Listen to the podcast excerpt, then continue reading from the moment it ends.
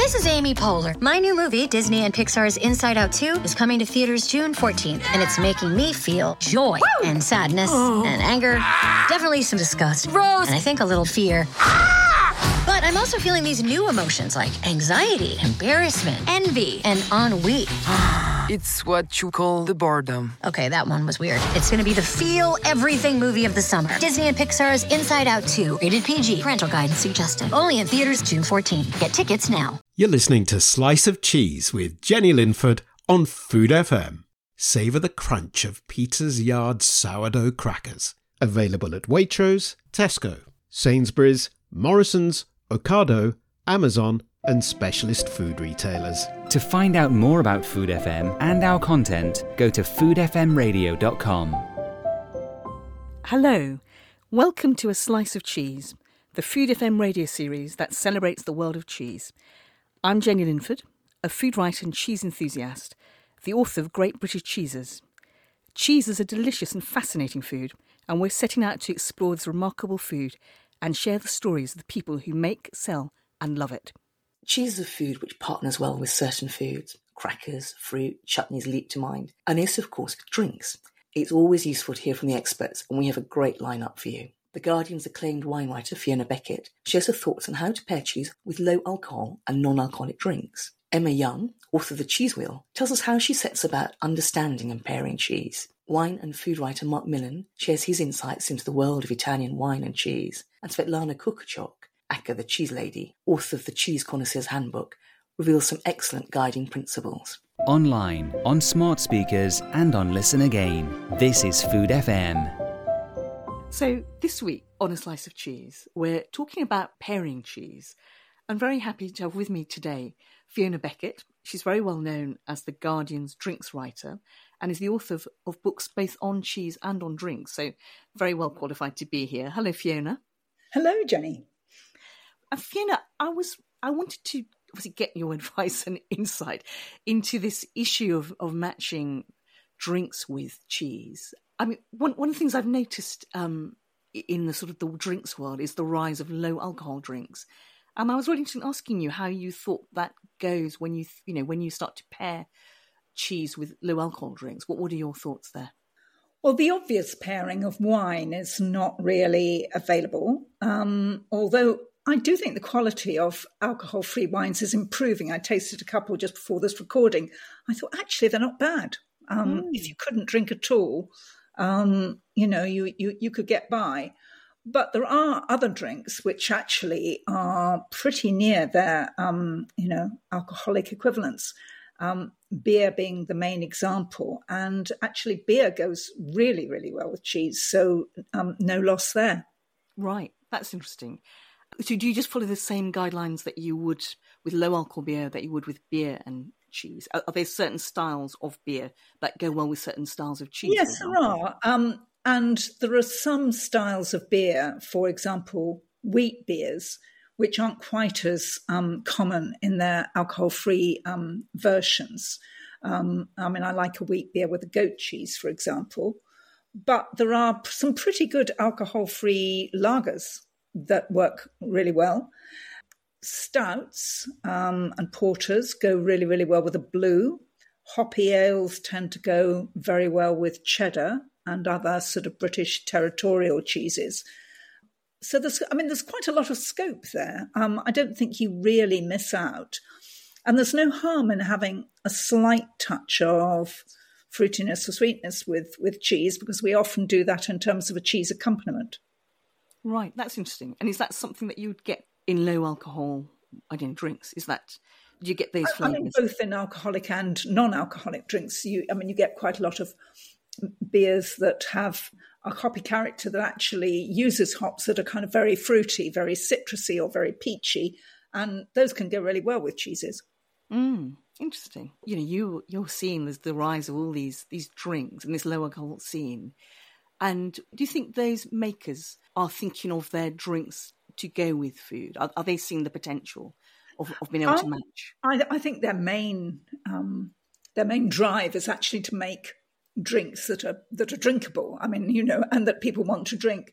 I don't think um, drink pairing is probably top of their agenda, But, you know, they want people to actually have bottles on the table and and not just sort of maybe drink them on a train or, or, you know, before a drive. So, you know, I think it is relevant. What I would say is that is easiest to get your head round really is the whole issue of fruit and cheese. I mean, mm-hmm. fruit goes, uh, different kinds of fruits go really, really well with cheese. Um, and there are kind of non alcoholic versions of most fruits that you can think of. And if you if you if you get into your head and you think, well, you know, would an apple, for example, be good with this kind of cheese, or a pear, or would a few cherries be nice? And then think, well, is there a drink like this? There pretty well almost is, you know. Um, That's a really good point, isn't that? You're absolutely right. I mean, I'd always have, you know, I eat cherries. I like in, in summer. I there's a moment where I always try and make sure that I've eaten fresh ripe cherries with a Perroche goat's cheese, which is this very fresh, sort of delicate goat's cheese. But I just really like that the two flavors get. I like the freshness of the cheese with a with the sort of juicy, sort of slight tanginess of the cherries. And yes, so, cherries, yes. and also with sort of brie style cheeses. I mean, not when they're kind of you know sumptuously ripe. Sometimes you know that's a bit challenging, but there are lovely cherry cordials around. So actually, if you think well, okay, cherries go with with with the cheese I like, so maybe there's a drink like that.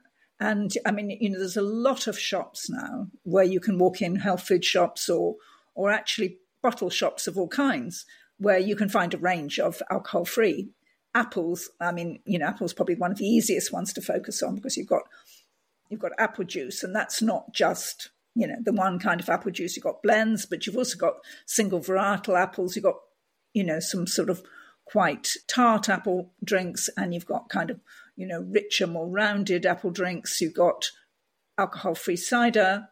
So there's, there's, you know, and you think about how well those would go overall with a cheese board. I think apples are probably one of the most flexible drinks of all.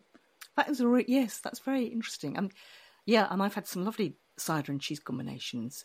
And you're absolutely right about the difference between you know, when you get to down, go down the single varietal routes, there's such a range of flavours. Um, and some are very delicate and sweet, and some are much, yeah, more sort of biting and juicy, sort of acidic ways. So, so that'd be sort of fun, isn't it? I suppose, you know, because people are, I think, you know, are looking to cut down on alcohol consumption for various reasons, and and it'd be a shame if people felt left out of a cheese board. You know, when everyone is, if other people are enjoying it with alcohol, then I suppose it's really nice to think that actually there's a whole host of options that you could also be. Exploring. I think there is, and actually, you know, I mean, if you if you kind of are open minded and creative about it, I mean, even things like rhubarb, for example, um, you can sort of get rhubarb um, cordials, for example, which can be kind of quite deliciously tart, or a kind mm. of rhubarb flavored kombucha or something like that.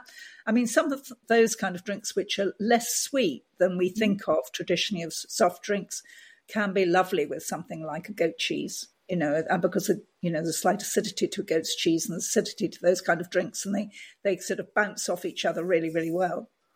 I think I think that you know the big gap really is this, you know, the red wine and oh. cheese thing, which, you know, I mean, even though white wine often goes better with with cheese than red wine, you know, we still all yearn for a glass of red wine with with, with cheese. and I mean, I think that's the kind of you know final nut to crack for, for the alcohol-free producers. There is a, a wine called Noughty, spelt N O U G H T Y, which does a, a pretty decent um, uh, red.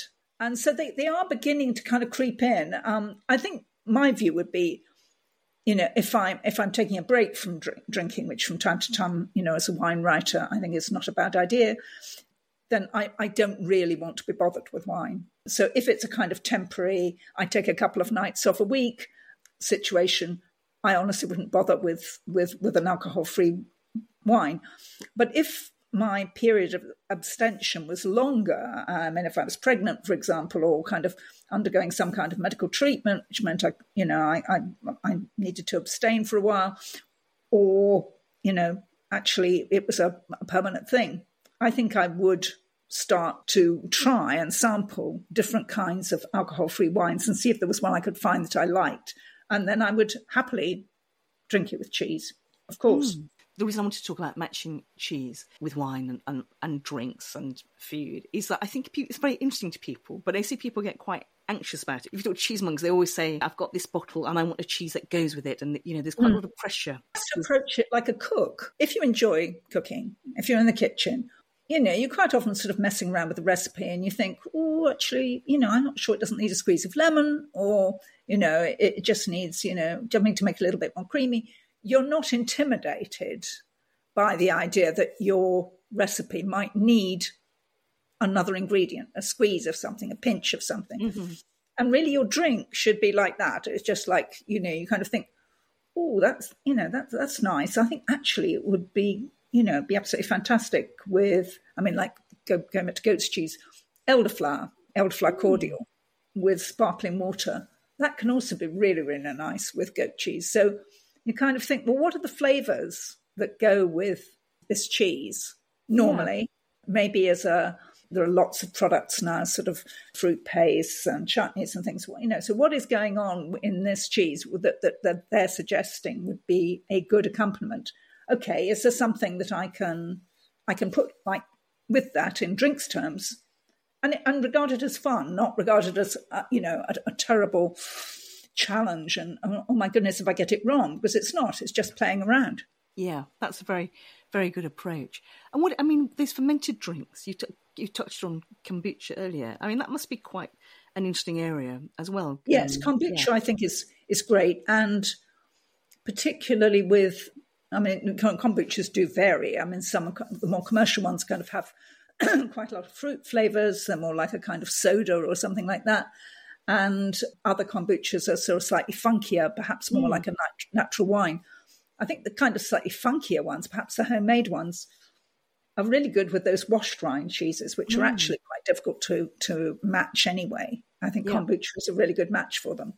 Yeah. And the other one that that's might be surprising is we should uh, think about tea. Actually, tea is not ah, a bad accompaniment cheese. And pu'er, which yeah. is this kind of very, very sort of funky um, aged tea, actually goes quite well with the washed rind cheese. I mean, it's sort of like saying, um, you know, the, the whole thing, you know, like talking about, you know, goat's cheese and something. But if pe- someone hates goat's cheese, there's no point in telling them about that combination because actually they don't like goat's cheese or oysters and Guinness. If you hate oysters, you hate Guinness, you're not going to enjoy that. So you have to kind of work within your kind of preferences.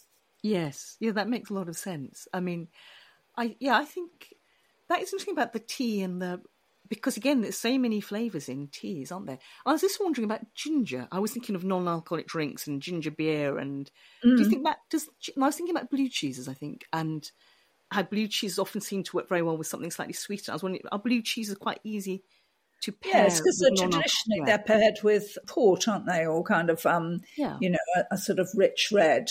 Have you got any stepping back, big picture? What you know? Would you suggest to people if they've got friends coming over and they've got a nice cheese board? Is it fun to have to try some different pairings, to have some some drinks, some different drinks to taste alongside with the if cheese? I was going to, I mean, going back to that apple idea. I mean, if I was having friends over and a big board, and I mean, maybe some of them are, are actually drinking, but I would actually have both both apple juice and alcohol-free cider, and maybe mm. cider for the drinkers. Yeah. because there are actually some really serious, um, uh, amazing craft ciders around, actually in beautiful bottles.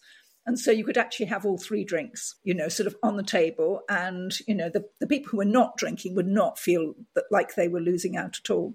Lovely. It's very excellent advice. Thank you, Fiona. It was lovely to thank you for taking the time to talk to us. It's much appreciated. Not at all, really. Always good to chat to you, Jenny. Oh, take care. Thank you, Fiona. Bye. Okay. Bye bye. I'm a huge fan of Peter's Yard's crackers, and they go beautifully with cheese.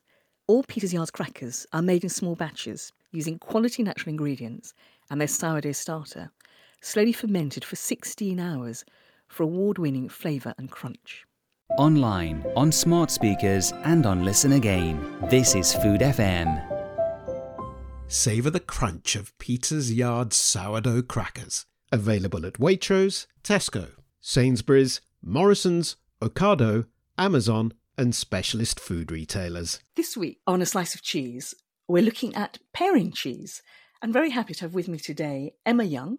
Emma is a cheese specialist and the author of a really lovely new cheese book called The Cheese Wheel how to taste and how to choose and pair cheese like an expert, which is very um, apt for our for our conversation. Hi, Emma. Hello. How are you? I'm good, thank you. Now, Emma, this book, congratulations. It's it's very readable, very accessible, and and yet draws on. You know, I know you've got a huge amount of experience of working in cheese retail and knowledge of cheese.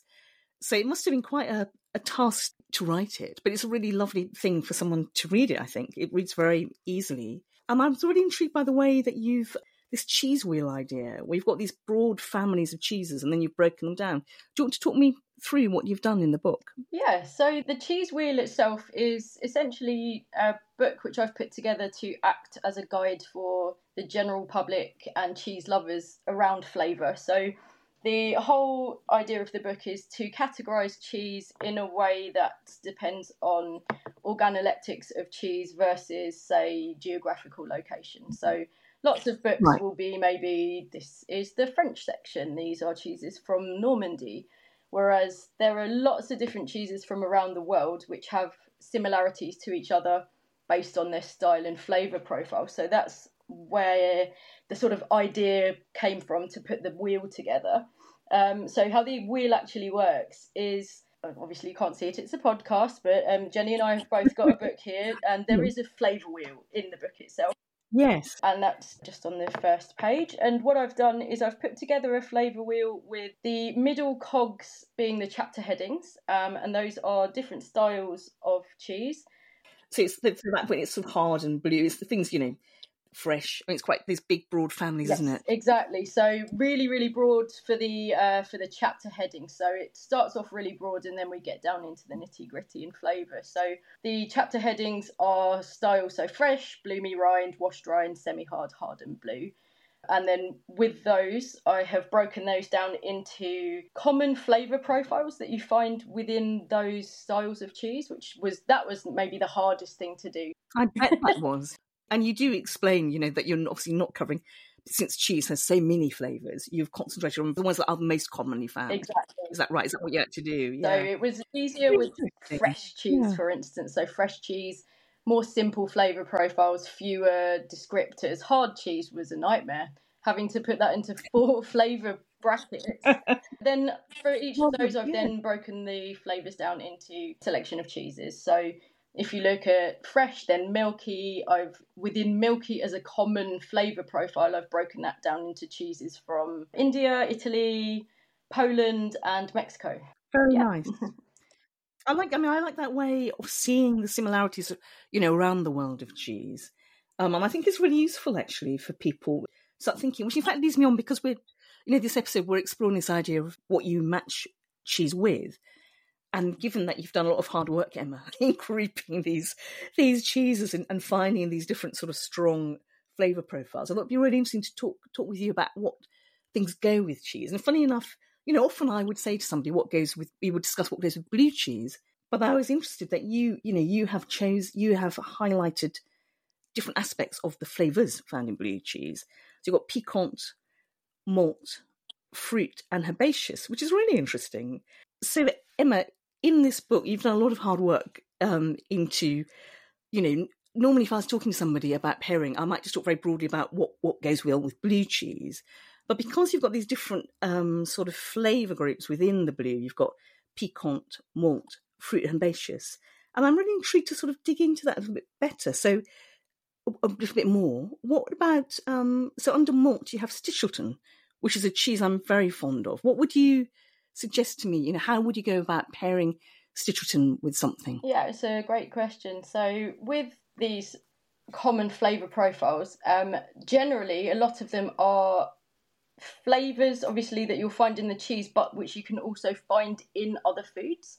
So a mm-hmm. nice mm-hmm. thing to do is to pick out flavours which you do taste in a cheese, especially the more complex ones, um, and sort of uh, pair it accordingly. So with Stichelton, yes, malt is definitely a, a very sort of dominant flavour profile. So you can go down a, um, we're talking about food here, but a drinks element, definitely you'd go down something sort of malty in in sort of beer, but you could go down a biscuity yeah. cereal route with the the like the malty flavors with cereal, yeah. which go nicely. So I always pick up on um, sort of yeah cereal notes and and digestive biscuits, all of these sort of flavors, malted milk, all of these come into blue yes. cheeses. So pairing those together is quite a nice fun thing to do. And I think the um, a really good example of this is something like manchego, where mm-hmm. manchego mm-hmm. has uh, quite frequently flavors of olive brine,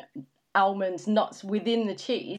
Mm. And when you pair that with olives and Marcona almonds, yeah. it works really nicely. So that that's quite a fun way of doing it, but it's it's very in depth. So I think that way is when you know, oh, I've got all of these flavors. I know exactly what I want to pinpoint. But a lot of what the book's trying to suggest is coming back slightly, um, having more of a broad flavor profile for a cheese and, and sort of pairing according to that instead of really identifying an exact pairing, if that makes sense.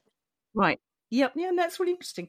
It's just something that people have. I, I think people get very anxious about sort of matching cheese. But anyway, but for me, I also think it should be fun. You know, it's sort of fun, isn't it? And actually, you know, if you can be very broad brushed, then I I find often with blue cheeses having something sweet is a lovely counterbalance. You know, to the the saltiness of blues often are very salty. Um, and then the, you know, sweet, you know, sweet thing, sweet you know, you think of things that we, we do eat with uh, cheese. You know, we eat fruit um, or fruit paste, which have a sweetness to them, and that is just a really nice.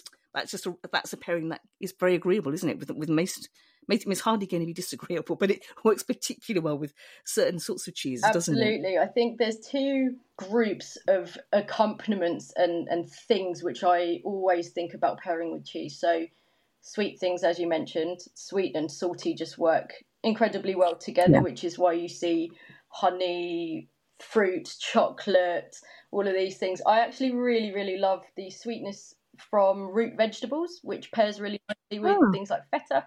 Um, one of my favourite yeah. things to pair is, yeah, really, really sort of sweet carrots, beetroots with graceburn. Um, and also, so there's yeah. sweet, but also mm-hmm. acid. So if we think about cheese, a lot of the time it's fatty. We love fat, but mm-hmm. it is fatty. It's rich it's full on. But acid is a really nice flavour combination because you do have acidity in cheese, which matches, but you also have a nice sort of cutting element from capers, chutneys, cornichon, crisps. Yeah, some crisps. I love crisps. What? So, would you choose when you say thinking of acidity? Would that be a sort of salt and vinegar? Exactly. I mean, salt and that, vinegar, yeah. pickled yeah. onion, monster munch. There are other yeah. crisps available, but that's really nice with certain cheeses. That's clever, isn't yeah. it? Yeah. Yeah, no, that's really. Um, I mean, it's interesting your point about the fattiness of cheese. I mean, the texture of cheese that is so interesting, isn't it? Because it varies so much within cheeses, and it's something again that you you're writing about in the book. So, presumably that's a factor too. If you're going to serve a cheese with with an, with an accompaniment, then say you're thinking about the texture of that cheese. If you've got a very soft cheese, and presumably you don't really want a very soft.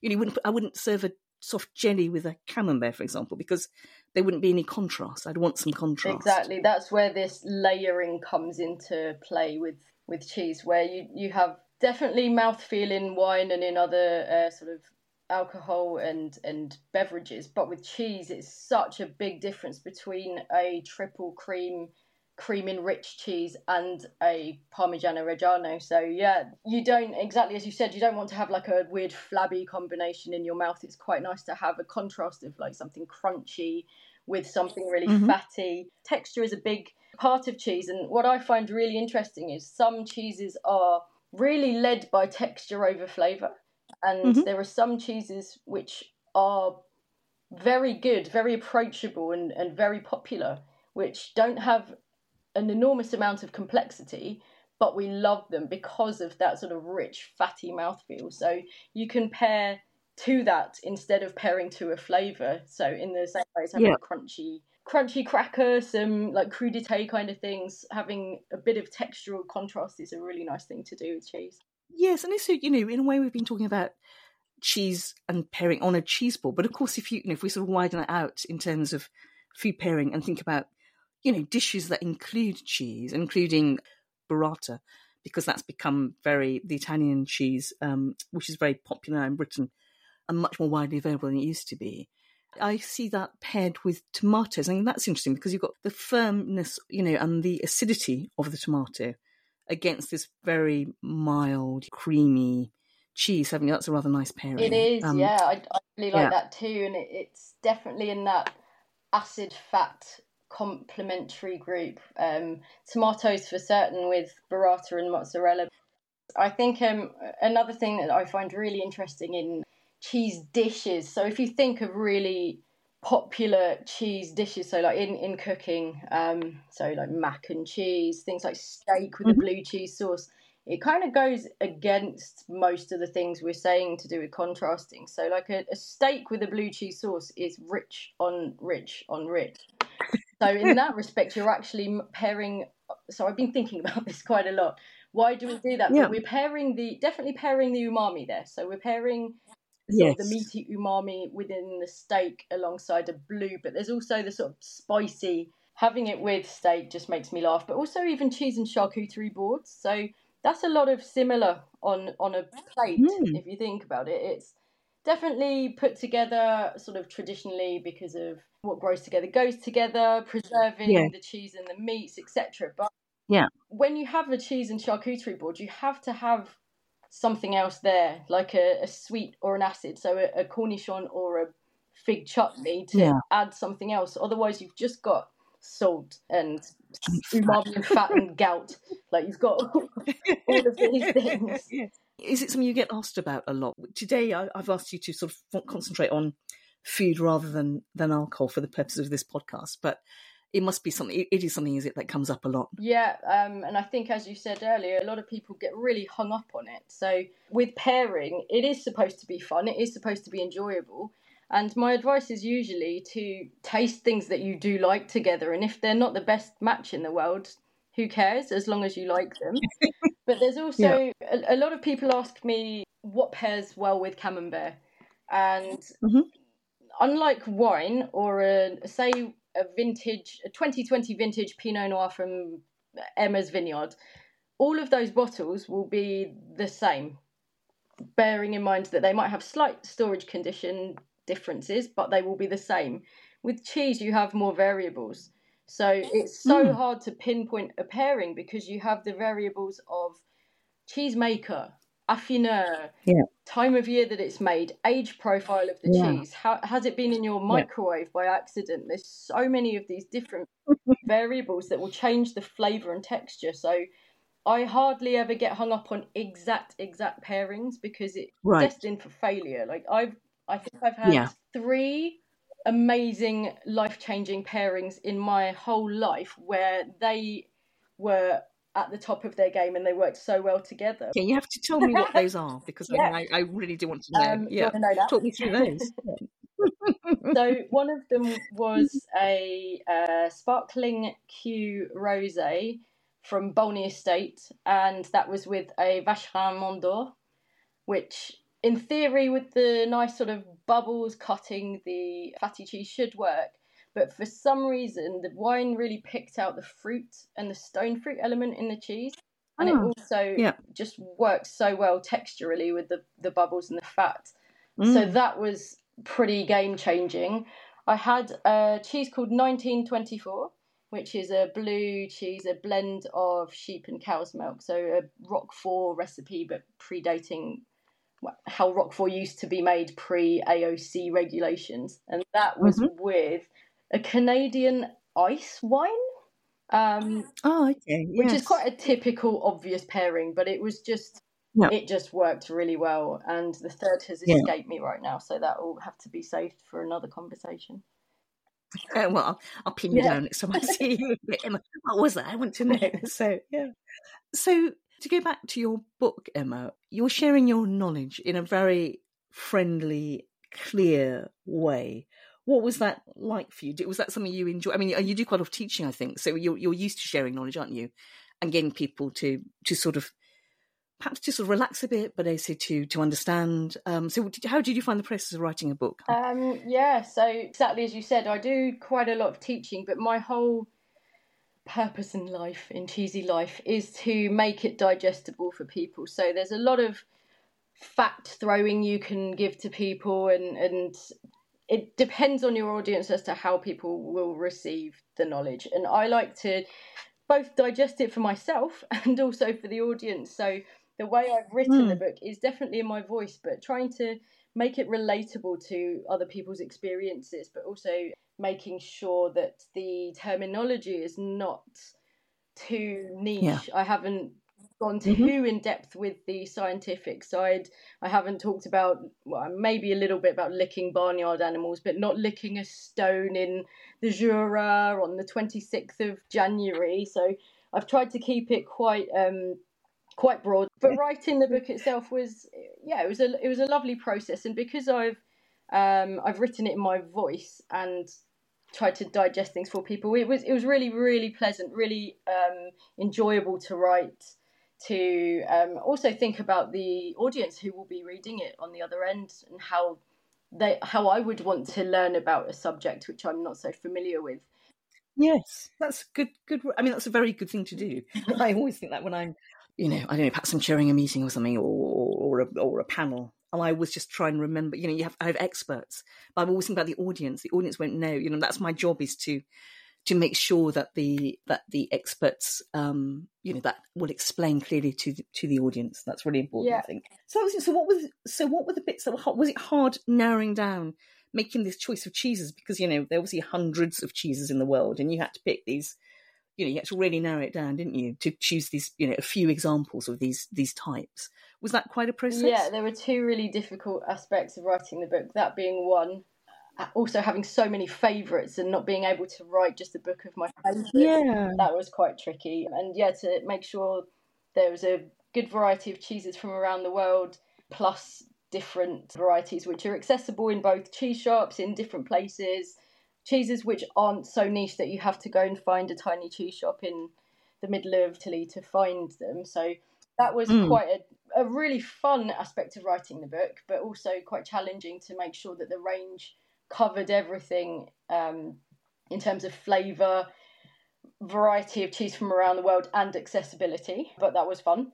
And also, the other yep. really hard part was to write so few words on each cheese. so, mm. writing one page about cheddar is very oh, difficult. Yeah. yeah. Yes, yeah. Yeah, I sympathise. Yeah, yeah, yeah. like I mean, it's such a huge, a huge cheese, isn't it? And just to go back to, to sort of end really in a way, going back to the pairing idea. So, in your own personal life, are there? Uh, do you have sort of pet combinations? Are there things that you enjoy? You know, eating eating together with you know. Have you have you got a pairing that you would like to, or a few pairings you want to share with us, Emma, that you'd suggest? Yeah, so I'm quite a creature of habit, but I do so I've mentioned crisps. I really do love cheese and crisps. I think it's a really fun one to explore as well. Very unpretentious, but the the sort of we've talked about texture a lot. We're talking about the acidity. That with cheese is actually really fun. So pickled onion crisps with feta styles really great. I do really like the um, sort of salty feta kind of thing with root vegetables, but you can't beat a cornichon, really, can you, with everything? So cornichon are my go-tos. I love acid, but really lovely crunchy cornichon with alpine style cheeses a bit of meat mm. along the side. Just just really nice and simple. That's that's sort of the way I like to go. I don't have on my boards. I don't generally have loads of uh, chutneys and jams. I love them, but I generally mm-hmm. just eat them with bread. um, cheese I really like with things like yeah acid um, or incorporating it into into dishes. Lovely. How do you, because you you must travel for your work, I'm guessing, Emma. Have you been given sort of surprising combinations or you know things that like wow that's are you always on the lookout? Or you know does that happen? Do they come along and you think that's really interesting both. I am always looking out for strange combinations and new cheeses but also when they come about that's also exciting. So i think in norway trying cheese in coffee was quite a weird one. So that's quite okay. a normal thing out there. There the cheese is actually called cafe ost so coffee cheese and that's like Gosh. a really simple milky, almost like a, a firm mozzarella style that they put in coffee. And apparently they do that in, I think it's somewhere in South America as well. But it was in Norway when I tried that, and it was strangely it worked. Um, but also when you have these kind of combinations, a lot of it is, am I just being won over because I'm in this country? That lovely liqueur that is wonderful when you're by the sea abroad, but then it's not exciting when you're back That's at home it. and you're living. Would it be horrendous yeah. at home? And this isn't really a pairing, but it's just reminded me of something quite funny. So when I went to Provence on a that was a work trip a long God I don't know six seven eight years ago one of the things that they make in certain places, like in the Loire and Provence, is fromage fort. So a strong cheese where they put all the odds and ends into a ceramic jar of sorts and leave it mm-hmm. to its own devices, and it turns into like a mustard-looking strange concoction and it tastes like anesthetic. So that was one of those moments of okay, this is a very very strange concept uh, in in this region, but also I really appreciate a way of not wasting food. But my goodness, that was a tricky one. That was um, that does sound quite challenging. It was yeah. lovely. Well, congratulations again on the cheese wheel, Emma. And it's a very, you know, warmly recommended because I think it's it's got real clarity and an energy about it, um, which I think you can hear from my conversation with Emma. So, Emma, thank you for taking the time to talk to us. It was lovely. Thank you so much. With their delightfully crunchy texture, Peter's Yard crackers go very well with cheese. The crackers come in a lovely range of flavours, so you can have fun experimenting with matching onto different cheeses. The rosemary and sea salt sourdough crackers have a delicious aromatic flavour from the herb. They work very well with the light, bright lemoniness of a fresh goat's cheese. For further suggestions, have a look at the cheese pairing wheel on the Peters Yard website. Online, on smart speakers, and on Listen Again. This is Food FM. Savour the crunch of Peters Yard sourdough crackers. Available at Waitrose, Tesco, Sainsbury's, Morrison's, Ocado, Amazon, and specialist food retailers. This week on A Slice of Cheese, we're looking at what goes with cheese.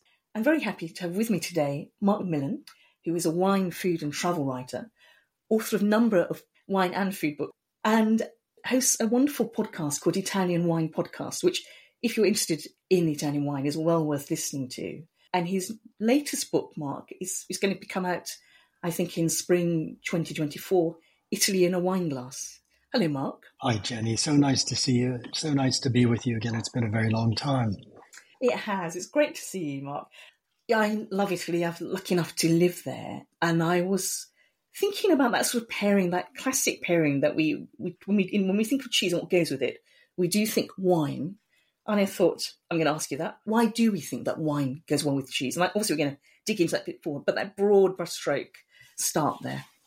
Well, it, it's true, Jenny. People do always think, you know, we'll have some wine, we'll have some cheese. And it can be really a lovely, congenial way to get together with friends and have a selection of cheeses, sample a few wines, and above all, talk and, and have a good time. So it seems a convivial activity. I guess both wine and cheese are related in some way. You know, we're talking about fermentation. We're talking about conserving two products, you know, fresh mm. liquid milk into something solid through fermentation and fresh grapes into something that can be contained within a bottle, a bottle of wine. So we're bringing together these two conserved elements and they're able to be transported. We can enjoy wine and cheese on a picnic. We can enjoy it in front of a fire with friends or outdoors. So it just seems a really convivial way to combine two wonderful products.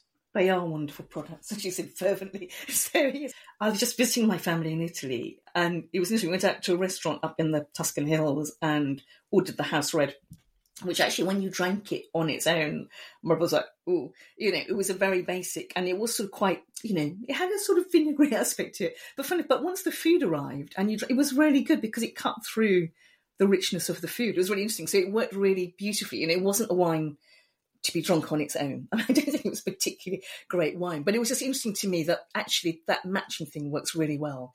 And I was interested in, you know, in Italy, which is a country I know you know you you know you love deeply, Marc, and know so much about. Tell me your thoughts on you know how how would you, do you think Italian wines and cheese are a good a good pairing? Well, first of all, I think what you just described with that that wine, that perhaps rather rough um, house wine that you sampled up in the Tuscan hills, perhaps on its own didn't seem marvelous, but it really was the perfect wine with food. And I think Italian wine has so many elements going for it that do need food, that do need oh. foods like cheese. For example, high acidity can sometimes be rather aggressive when you just drink it on its own. But acidity is really important, especially when we're pairing wines with richer foods, with pastas, with foods with olive oil, mm. and indeed with, with certain cheeses. But that said, wine and cheese, not all wines go with all cheeses. And that's important to distinguish. I think we tend to think, oh, cheese, let's have some red wine. And that seems to be the more automatic go to um, selection, but that's not always the case. So many different uh, types of cheese, just as there are different styles and types of wine. And Italy, I think people don't often appreciate, has a a range of cheeses, every bit as rich and as delicious and varied in, in, in, terms of production, in terms of types of milk, in terms of aging, mm-hmm. as certainly France, and perhaps even able to rival the UK with all our wonderful um, wealth of local cheeses that we now can enjoy, which is, as you as you have highlighted in, in your shows, a recent but wonderful development. But Italy has cheese traditions going back yes, centuries and millennia. For example, in, in the Odyssey, Homer's Odyssey, uh, there's a description of Polyphemus, the Cyclops, milking his ewes and making a simple cheese that he drains through withy baskets. And it's actually Polyphemus was on Mount Etna, and it's actually an ancient method of making ricotta that's hmm. virtually unchanged uh, today. So we're going back thousands of years. Yes, and what and that, that your point that you made about I think there is that sort of rather lazy default of cheese, red wine. So if we're thinking about white wine, are there? I mean, are there actually? I was started thinking about uh, sparkling wines and Italian prosecco. Do you think is there a sort of good marriage to be had by matching prosecco up with cheese? Oh, absolutely. I just uh, returned from the Valdobbiadene Conegliano wine hills just last week. We did sample some cheeses, some wonderful, wonderful Prosecco Superiore uh, wines, but I think the simple Prosecco as well with that apple, green apple and pear flavors. I think bubbles on a whole, bollicine, uh, sparkling wines go very well with fresher styles of cheese, even with creamier styles of cheese. Um, and so Prosecco, I would certainly say, will pair with a lot of fresher styles of cheese. Oh, interesting. And, you know, and the cheese that I, I eat when I go back to Tuscany, I, you know, one of the cheeses I love to have is um, Tuscan pecorino. Pecorino is Italian for sheep, and so pecorino is sheep's milk cheese, and you do find it around Italy with of regional variations um, and in different ages. I'm very fond of the sort of fresh young pecorino. Would that be a good pairing with prosecco? Actually, I was thinking about um, Pecorino because I knew that you would mention it, having just come back from Tuscany yourself. Inevitable. Uh, inevitable, but it's such a wonderful cheese. But as you say, it comes in so many styles. I'm thinking of the Marzolino Pecorino, the very first style that you've mentioned, oval shaped, coagulated, I think, still, Jenny, um, with a wild artichoke. Oh, interesting. Um, yeah. And uh, that's that's a, a fresh, a creamy style. Maybe that would go with prosecco. I think I would want to have a young, either a young Chianti or possibly with its sort of nuttiness and flavors, perhaps a Vernaccia di San Gimignano would uh-huh. go well with that, a white. Mm, lovely. I mean, and honestly, I suppose if we're thinking of Italian cheese and wine, then you know we come to Parmigiano Reggiano. You know, Italy's I, you know, I was interesting. I can see most famous cheese, and I was wondering whether maybe mozzarella is better known now because of the, the dominance of pizza in the world. But certainly a veritable and his wonderful, famous Italian cheese, Parmigiano. What, what, how, if, you know, if I had bought some a lovely piece of Parmigiano to eat, which I think, you know, again in the UK we tend to just grate it on food, but in Italy it's enjoyed as it's enjoyed as a table cheese. You know, what would you be reaching for, Marc? If I came round, gave you some lovely Parmesan, what wine would you go for? Well, I, actually, I think I think you're right to point out that we don't eat Parmesan enough as a cheese in its own right. But if you're in Emilia Romagna, it will often be offered with wine, with as an aperitivo. it can be the young Parmigiano Reggiano, so 12 months, I think, is the minimum. Mm-hmm. Yeah, the minimum. Yeah. yeah. Um, and, and when you have the young Parmigiano Reggiano, it's quite creamy still. When you put the little triangular Parmigiano knife through it, it sort of slides into it. It doesn't break into mm. into nuggets in quite the same way. So it's a creamier ch- cheese, and I think because you can still almost taste the fat in the milk, that goes beautifully with Lambrusco. Lambrusco, mm. wine that people have, have sort of thought not taken seriously, but real Lambrusco in Emilia Romagna is a wonderful wine produced in a range of styles from different Lambrusco grapes, from Grasparossa di Castelvetro, which is a very dark, deep um, Lambrusco style of wine, to Lambrusco di Sorbara, which is almost like a rosé, but the underlying characteristic is a stinging acidity that keeps mm. it fresh, that makes it also go well with the rich foods of Emilia. And this young style of Parmigiano Reggiano, I think, goes perfectly with a with a foaming glass of Lambrusco. But if the if the cheese was aged and and Parmigiano ages beautifully to say a 36 month old mm. cheese or even older, you get that crystallization in the cheese, that crunchy um, um, complexity as well. I think then you could really begin to look at a more serious and full bodied red, perhaps if we're to stay regionally, which is usually the best thing to do if you're in Italy, to mm-hmm. stick with the wines from the area that the yeah. cheese comes from. I would have a Sangiovese di Romagna, perhaps aged in wood, and that would go well. Ah, that's so interesting that you you mentioned that, Marc. Because I was going to ask you because about regionality um, in terms of cheese and wine pairing. I was going to ask that would make sense actually, because Italy, if, if people haven't ever travelled in Italy, it's actually quite remarkable how the food, how it changes so much from regions. You know, that are side by side, but you can go on a train journey for an hour, and you'll be eating different. There will be different dishes, different foods, different ingredients come to the fore. It's very, very. It's one of the wonderful things if you love food about travelling around Italy, and and people are very invested in their local foods, and they know, you know, they're proud of them. They know them um, I was wondering, Marc, whether maybe you had done something iconoclastic and thought, ah, but this wine from Sicily goes really well with a, you know, a cheese that's made from the north, you know, from Turin or Piedmont. I was wondering if you had come across that yourself, or do you think that really there is a merit to being regional in approaching Italian cheese and wine? I think there is a really strong merit to being regional, but that means that that doesn't mean that you need to stick to that by any means at all. For example, um, an aged pecorino from Sardinia goes very well with the Cannonau wines, the wonderful, um, rich red wines from Sardinia, but would be equally beautifully paired with an Argentinian Malbec, for example, mm. or with um, wines from big, big red wines from from uh, from Tuscany, or indeed from Basilicata and Aglianico del Vulture.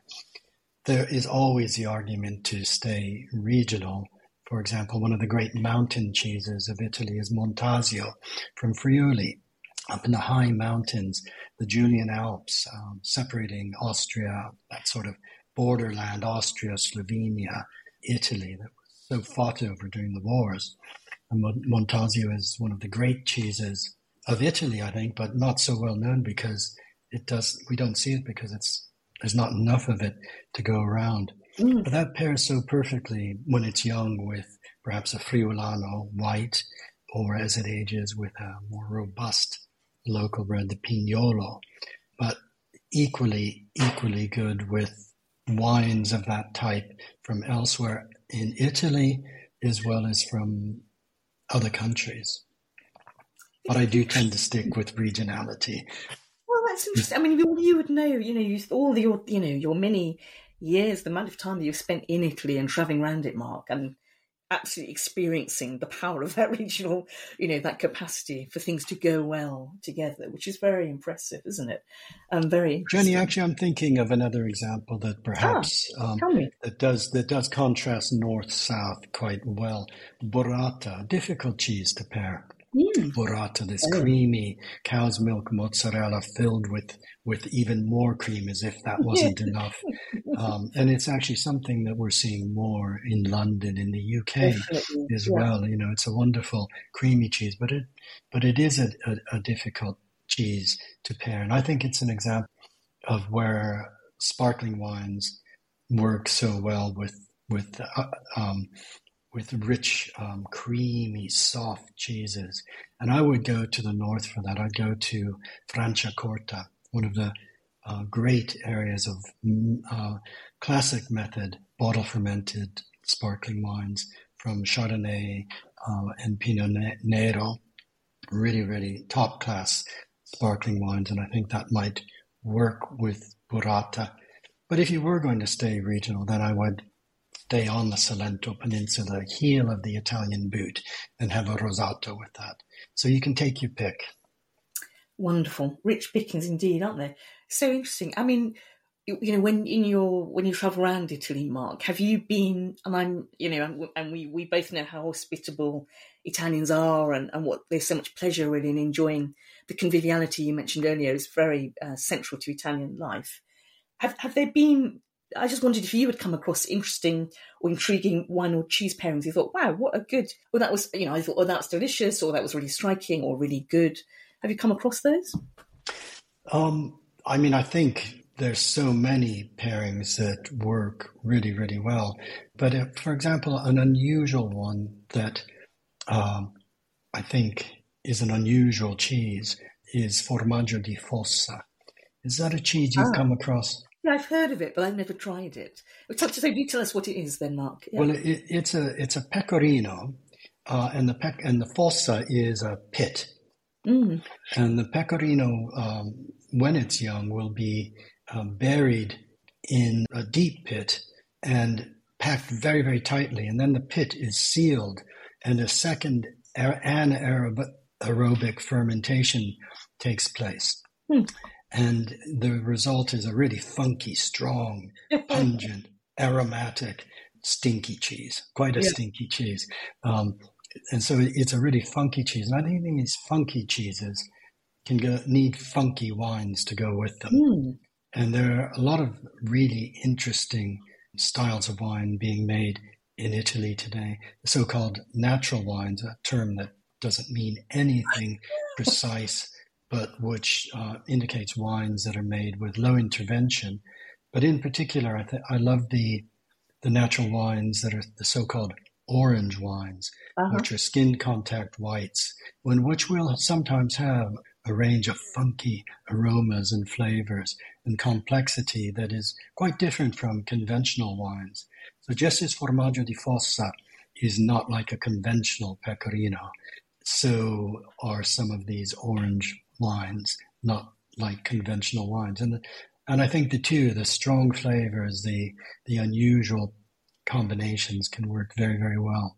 Yes, I mean natural wines. You know, you see them on restaurants and more and more, and and they often have a, I don't know, like a cleanness, a sort of slightly bracing quality. Yeah, and that might be the ones that I've I've tried, and obviously very hugely. Looking at the Italian wine world, Marc, with all your contacts, is is the natural wine movement is it being explored with, with in Italy by winemakers? Widely, widely, it mm. is actually, um, and as you say, there are different levels of naturalness in wines. Uh, you know, generally, it's a it's an approach that uh, wants to have low sulfites, no chemicals in the vineyard, no pesticides, no herbicides, using natural manure to, for fertilizer, um, and then in in the wine itself using indigenous native yeasts, the mm-hmm. natural yeasts that are on the bloom of the grapes yeah. for fermentation. But within that, there's such a variety from from uh, very precise, clean, focused wines, maybe even fermented in amphora, uh, whites mm. as well as reds, to wines with the skin contact or an interesting style are the so-called pet nat wines, the natural secondary fermentation in the bottle, so they'll still have a yeast sediment, come out a little bit cloudy, can be white, rosé, or rosé, and uh, really delightful, pure, um, fun style of wine. And that's that's a wine I think. Some of the pet nats would be nice to have with a platter of young cheeses, simple breads, and good friends all around the table. Good friends is always the key, isn't it? I mean, and and Marc, you know, this is um, we're making this podcast. It's going to go out in the run up to Christmas, and I was thinking, Christmas often is a time of, yeah, I think when people do think, especially about sort of wanting to, you know, bring in treats and some very nice wines to try and some nice cheeses and and I wondered, are there, are there pairings that you yourself have in your own family home for this, at this, you know, for Christmas as a treat, cheese and wine combinations, or are there things that you would recommend to us that you think would be, you know, wonderful? You've actually made me, you know, take you want to, you know, a drink more wine, better wine, and and eat more Italian cheese. So, what what are your your thoughts, Marc? Well, well, Jenny, actually, you know, I live in Devon, and we have the most wonderful cheeses. And in my town, we have the most wonderful cheese uh, shop, Country Cheeses. Mm. And so I, I, our, our Christmas cheese board is inevitably with our favorite cheeses from local dairies very near us. And that's the beauty of cheese wherever you are, but uh, particularly in the UK now, we have such a wealth of wonderful cheeses of is varied in style as uh, I've just been discussing it from all of Italy. Yeah. So, you know, I, I, I love um, the mature Quicke's traditional, which is just produced down the road, about five miles down the road from you by Mary Quicke, who I know you, she's you amazing, know well. Mary. Yeah, she's such she a wonderful is. woman. Like a life force, isn't she? Absolutely incredible. Um, Absolutely. Yeah. And I will be um, pairing that always with Probably my favorite pairing there would be with Barbera d'Alba, a cheese again that's high in acidity, it goes really, really well with uh, hard cheeses. Huh. Um, but I will also be wanting to have uh, the cheese that I think is made particularly for Gary and Elise, the Little Stinky, a rind washed um, mm. cheese that smells much more pungent than than it actually tastes. And it's a, a, particular favorite, and it's a cheese that I like to pair with perhaps a, a full white wine, perhaps from the Timorasso grape from from uh, Piedmont. So uh, th- those would be two definitely on my list. But then, of course, we have the wonderful Jersey milk Sharpham cheeses, again made just down the road by uh, by Greg Greg Parsons. Mm-hmm. And I love those cheeses. I think brie style or the camembert, the rich, creamy styles are difficult to pair. And I will then go for why not? I'll stay with some of our wonderful Devon sparkling wines, perhaps from the Sandridge Barton estate, which is the home of Sharpham wines. So mm. couldn't go yeah, better yes. with, with, Greg's cheeses. Yeah. Um, but also we have uh, uh, some wonderful sparkling as well as still wines um, from just around my corner. And I think actually that's that's so wonderful. We've always been envious, Jenny, haven't we, of of of people in, in Italy or in France who can have their local wines on the doorstep and their local cheeses on the doorstep. And now we can have that uh, yeah. where we live in the UK as well, increasingly. And so I think that adds a lot of pleasure. And times like Christmas, I think you want to be eating cheeses, wines, drinking wines made by friends. That makes it even better. I bet it does. Well, Marc, that was fascinating. And, you know, as I said, you know, Marc's books and his podcast are are a mine of information. So that was a real pleasure. Thank you, Marc, for taking the time to talk to us. Much appreciated. Thank you, Jenny. I've really enjoyed enjoyed our talk. So I hope to meet again soon with a glass of wine and perhaps a Perfect. platter of cheese. I think it's a must. All right, Marc. Thank you. Take care then. Thank you. You too. Online, on smart speakers, and on Listen Again. This is Food FM. This week on A Slice of Cheese, we're looking at what goes with cheese. And someone who's very well advised to talk to me about this is Svetlana Kukharchuk. Svetlana is many things cheesemonger and educator. She has a cheese shop in real life called the Cheese Lady, which was her a nickname for her in Haddington, and also online. And she's the author of a book called The Cheese Connoisseur's Handbook. And the subtitle is How to Deepen Your Understanding and Enjoyment of Fine Cheese Year Round, which is a great subject. Hello, Svetlana. Hi, Jenny. Hi, it's lovely to have you on the podcast. Thank you. Svetlana, I was interested in, you know, this issue of, of how to match cheese, how to pair cheese, is something that people, I think, always want guidance and advice about. Is that what? I'm, I'm, guessing it's something that you are asked about quite a lot. What, what? How do you how do you start unpicking it for people? it's such a, a, broad subject and it's a great one to chat about. I love this uh, particular conversation around uh, marrying pairing cheeses and wines. It's definitely one of my passions. And the way that I like to proceed and start with uh, people who come to my shop and ask for recommendations is uh, first I like to choose a great bottle of wine and then I pair the cheeses to that wine. But when it comes to using terms like pairing or matching, I do find that people like to use them interchangeably, whereas I often like to clarify that there is a little bit of a distinction between the two terms. So when we think about uh, uh-huh. matching uh-huh. cheeses and wines, what we are thinking about is similarities in them. So if we have a wine that is quite fruity, we may want to pair it to a fruity cheese. So finding those qualities that are the same and we want to match them in both, that's uh, for me matching cheeses and wines. Mm-hmm. And when we think about pairing cheeses and wines, it's a little bit different because what we're trying to do is to find complementing things about them. So, for instance, if a cheese is mm. salty and your wine is sweet, they will complement each other out uh, because they will complement each other and balance each other out. They work together very nicely. So, there's a slight distinction there, and it's just worth bearing that in mind. That's very yes, that's nicely made. That is a really interesting point because I think they people do use those, including me, probably use those terms interchangeably. And it's interesting to think a little bit more about what it means because it strikes me that when I try and choose, um, you know, pair cheeses or, or match them.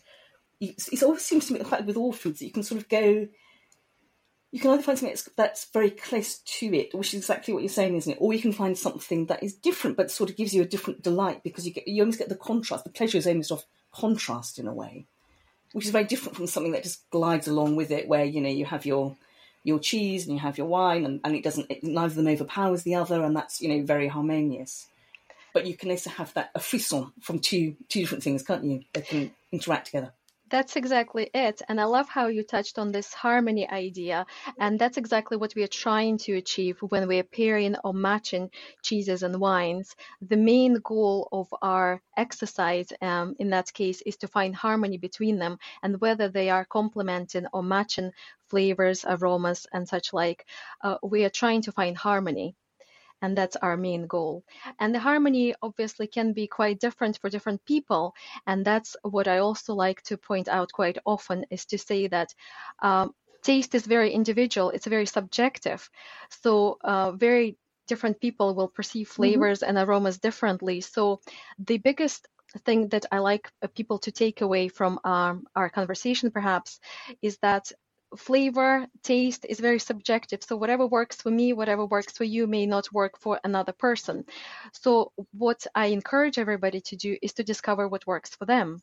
So therefore there might be a lot of experimentation involved. Mm-hmm. And I do always encourage that. So if people at home um, would like to take that task on and to just uh, embrace all of the complexity of flavor and discover what works for them, that will be the best thing. But what they're looking for is uh, the harmony on their palate. And to go back to this idea of, of matching cheese and wine, you know, which is a very sort of much loved combination. What are some of the guidelines, or you know, how would you? Which is you know, and think how many, you know, so many wines, so many cheeses. How do you start? You know, what's your starting point with that? So the first thing I would think about is their primary flavors, and the primary flavors are sweet, acidic, bitter, umami, and salty. So those five primary uh, primary flavors will be present in cheese and wine, and they can influence each other in different ways. So, for instance, if your cheese is quite sweet, it will bring out more bitter and acidic qualities in the wine. And that's not something that we would be looking for. Mm. So it's uh, worth bearing those things in mind. And I do talk about these things in my book if anybody would like to get any more kind of information on that. But on the bright side, what we will find with a lot of cheeses, not a lot of them are just uh, sweet. Most of the cheeses will have quite a good amount of Mhm. salt to them, perceptible amount of salt to them. So that balances it out. So generally speaking, cheeses are not a problem to pair with wines. But the first thing that I would start with is thinking about the primary flavors in both cheese and the wine and trying to find a harmonious combination there. The second thing I would be thinking about is their secondary flavors. And the secondary flavors are a little bit more subjective again. It's those flavors that we find, for instance, in cheeses when we taste and we say, oh, they taste walnutty, or maybe there's a little bit um, of Mhm. honey there, or it's very fruity and pineapple things like that. Those are a little bit subjective. They're secondary flavors. They happen with cheese maturation. So those things, when we discover them on our palate, it's worth to bear in mind and think how they're gonna pair to our wine. Does the wine have any of those qualities, any of those flavors, and will they marry nicely? For instance, if your wine has quite a lot of honey and apricots, perhaps you will not want to marry it with a mushroomy cheese. Just kind of as an idea there. I just wondered if, if you could give us an example in terms of because I think it's quite abstract for people. Is there like, yeah, following what you said, is you know that that idea? What give me an example of a cheese and wine pairing that you think works really well that you would recommend to people, and tell me why you think that. Well, very classic example of a great pairing that everybody, I think, uh, should try is Roquefort and Sauterne. Roquefort is a quite a salty and rich cheese. So that uh, saltiness marries very nicely with the Sauterne wine, which has a good amount of sugar and sweetness to it. So first of all, on the basis of their primary flavors, they match up nicely because they balance each other out. One becomes less salty, the other one becomes less sweet, and they complement very well and balance each other. And in terms of secondary flavors, they also have quite a lot going on because of the nuttiness of the Roquefort cheese. It doesn't have those earthy qualities like Stilton, but it has more nutty sweetness to it of the sheep's milk, and that works really well with the honeyed and kind of apricot qualities of the Sauterne. So that's why that pairing is so fantastic and definitely worth trying. Yeah, that's you're right. It is a wonderful pairing. So interesting. So interesting hearing you analyze it in that way. I mean, I, I think people, um, you know, when you say wine and cheese, people, I still, I think, still tend to think it must be red wine and cheese. What do you think about that? Personally, I think that notion has kind of outlived itself. It's uh, been and gone, and I think uh, we can embrace all the variety of drinks and cheeses out there. There are so many different varieties of cheese and different varieties of wine that uh, we will find a better flavor combination, a better match, and a better pairing when we start exploring beyond red wine. For instance, one of my favorite uh, pairings of all time is triple cream cheeses like Délices de Crémier paired with champagnes and other sparkling drinks because of the fattiness and kind of richness ah. of Délices de uh, Crémier, for instance, and its buttered uh, quality. It works so well with sparkling drinks with a little bit of acidity and a little bit of effervescence. It kind of lifts that texture up and gives it such a fantastic experience. So I think we definitely should look should look beyond red wine.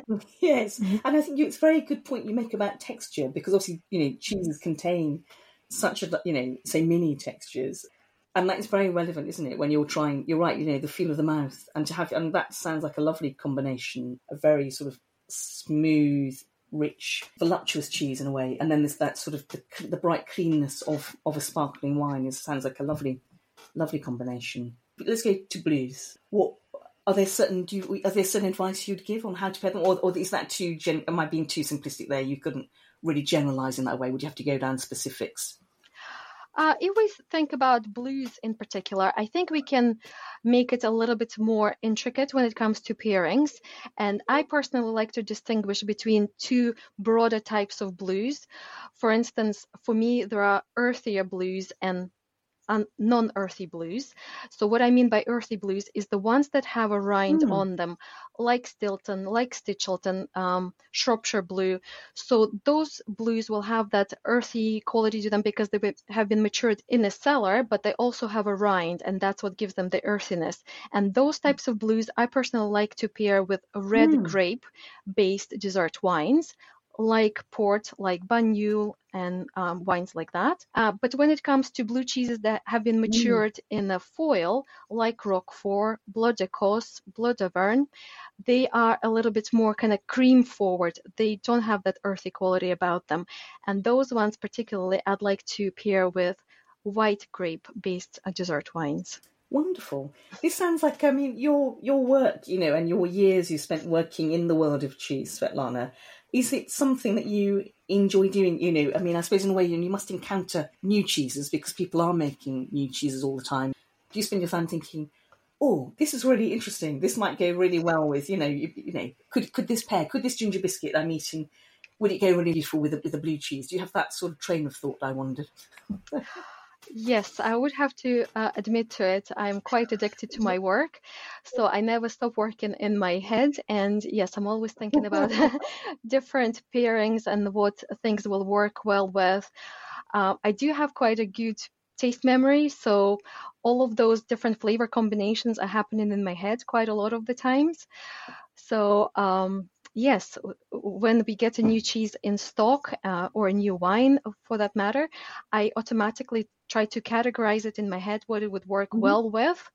So yes, that happens pretty much automatically at this point. Mm. And you're in Scotland, whiskey and cheese. How does that? Is that you know? And again, I'm, i know that's a ridiculous generalised question, but just as a starting point, are there whiskies that go well with certain types of cheese? That's absolutely a great question because I do know that whiskey is slightly underappreciated for pairing with cheese. Uh, I do get asked that quite a lot, and I do like to encourage people to explore that uh, flavor combination, that uh, cheese and beverage pairing. Whiskeys actually work great with cheese. And there are different, obviously, types of whiskies. And since we are based in Scotland, I'm a little bit of a whiskey aficionado myself. And I do know the mm. whole different spectrum of whiskies available. So with the lighter whiskies, you could go with lighter cheeses. So when we start thinking about the kind of intensity and the body, right. so if you do have a whiskey that is lighter in body, mm-hmm. I would encourage you to try it with a lighter, maybe creamier cheese, like the triple cream I mentioned before, or maybe creamier goat's milk mm-hmm. cheeses and things like that. When you go up in terms of intensity and body of the whiskey, you will want to have a more mature, more complex cheese. So maybe something alpine or a nice cheddar, especially Isle of Mull being here in Scotland mm. is very popular. Definitely recommend trying that. Or things like Gruyere and Comté out of the famous uh, alpine cheeses. And of course, when we get to the blues, you can try blues with uh, really complex, slightly sweeter whiskies, or you can have them with smoky whiskies. I was going to wonder. I was wondering about the peaty, the peaty, which I'm rather partial to these peaty whiskies, and I was wondering what they go with. So you would recommend what the sort of earthy blues to go back to your definition, or the or the the lighter blues? I would say probably more likely earthy blues would work better but also smoky cheeses because we do have the category of flavor added cheeses that are smoked and that's been a very clear matching scenario when we can match the flavor to uh, of your cheese to the flavor yeah. of your drink. So, like for like, smoky yeah. cheeses, smoky whiskey. Do you think people in Britain are very open-minded when it comes to to pairing cheese? Do you know? Are they? Uh, so isn't that strikes me about the British food scene is that there is an open. And I lived in in Italy, and I experienced a very different food culture, um, a very a very deep, very rooted food culture. But Britain often strikes me as having a sort of open mindedness in a way among both the food producers and the people who are eating food. Do you think that your customers are, are really up? You know, if you said to them, try this, this is such a fantastic combination, it sounds really unlikely, but would they be really up for trying it? I find that a lot of our customers are very open minded, especially if they ask the right question and they're happy to explore. We definitely give them all the different tips and recommendations. I would say um, by and large, in Britain, people are very excited to try new things. Uh, very much um, similar to the Americans, where, where mm. I hmm. spent some time uh, in the States, and I know that Americans are very excited to try new things. So I would uh, compare the British people um, to uh, Americans, and I think they're very excited to try new things, especially when they get some guidance on which routes uh, they should go. Uh, it can be very daunting, it can be a little bit strange, and we don't know where to start kind of situation. But yes, with guidance, uh, British people are definitely up for trying new things. And if someone was listening here and they're thinking, oh, you know, this is such an interesting idea, of you know finding what suits me and what I like and the pairings. So is it something would you suggest to people you know to buy what one bottle of wine and some cheeses that three different cheeses that might go well with it and sort of sit down with friends and try sip the wine, taste the cheese, taste one of the cheese. Is that how you do? You give sort of guidelines as to how people might go around it, or perhaps tell, give us some advice there. Oh, there's so many ways to approach this. Yes, if you can only take one bottle with you, for sure, take a few different cheeses and explore and think about every combination separately. So if you take in a bottle of, let's say, white wine, take a variety of cheeses that your cheesemonger recommends that will work with this white wine. And when you're trying them, think why they work for you. Um, what happens uh, every time when you blend them together. But if you have a chance to go to a tasting event, and we do these occasionally online these days, and this now again happen in person, if you have a chance to go to such an event where you can explore different cheeses and wines together, I definitely recommend that. That was the best way I started learning about cheeses and wines mm. back in the day when I worked uh, in New York. I was a volunteer at cheese and wine tastings, and that was the best way to learn about the different pairings and combinations and cheeses and wines. So that is absolutely the best. That must have been quite an experience. So yeah, I mean, yes, you're, you're right. I know sometimes you know I get to go to um, press events where you get, try, which is always fascinating. Or perhaps you know uh, sometimes you taste through, um, you know, perhaps a Christmas range of cheeses from a cheesemonger. I was struck by how good tawny port is um, as a as a drink that goes well with a range of cheeses. Actually, is is that something that you would recommend to customers? Tawny port is amazing. It is very versatile, and it's such a complex drink. Uh, it is gorgeous and refined. So the um, Flavors that it offers do pair really, really nicely with a variety of cheeses from soft to firm to blue, obviously with the Stilton and port being the classic combination here in Britain. So yes, it is one of those uh, staples that I don't think will leave us anytime soon, and I definitely support it. It's one of those classics. Let's just keep the port and maybe add more to our repertoire of drinks as we go as well. And what, what would you recommend? Perhaps come up with sort of two or three really wonderful recommendations of pairings that you, you know, would you'd warmly suggest to anyone listening to this podcast that they should should give it a go that you think you know are really delightful. Okay, if I I'm thinking about different types of drinks, my favorite combinations. Mm-hmm. The one that I've mentioned already, which is uh, a Délice de Crémier, cheese paired with champagne. That's definitely a must. And now, if I if I mm-hmm. move on to whiskey, yeah. I would like to recommend Speyside type of whiskey. So nice and caramelly with a good type of body to it. And I'd like to pair that with a vintage Gouda because I think that's a really, really fantastic combination with the Gouda being very caramelly, very intense, nutty, and mm. the whiskey having those similar caramelly qualities. That's a superb pairing. And just uh, to add a variation on our classic pairing with a port and Stilton, I'd like to recommend that our listeners try port and Stichelton. And Stichelton, you may know, is the raw milk version of the oh. famous Stilton. It's absolutely gorgeous. It's intense, profound, and complex. And of course, if you try that with our delightful Tawny Port, that would be just the thing for Christmas. Wonderful. That is brilliant. Well, thank you, Svetlana. And you know, and your book, the Cheese Connoisseur's Handbook, has got so much information in it and sort of guidance. It's very, very lucid and interesting. So I warmly recommend it. Um, so thank you for taking the time to come and talk to us on a slice of cheese. Take care. Thank, thank you. you. Bye. To find out more about Food FM and our content, go to foodfmradio.com. Thank you so much for listening to A Slice of Cheese. I hope you've enjoyed it. If you have enjoyed it, it would be lovely if you could rate us on wherever you've found this podcast. It will make such a difference to us. So I hope you'll enjoy us again. Thank you very much.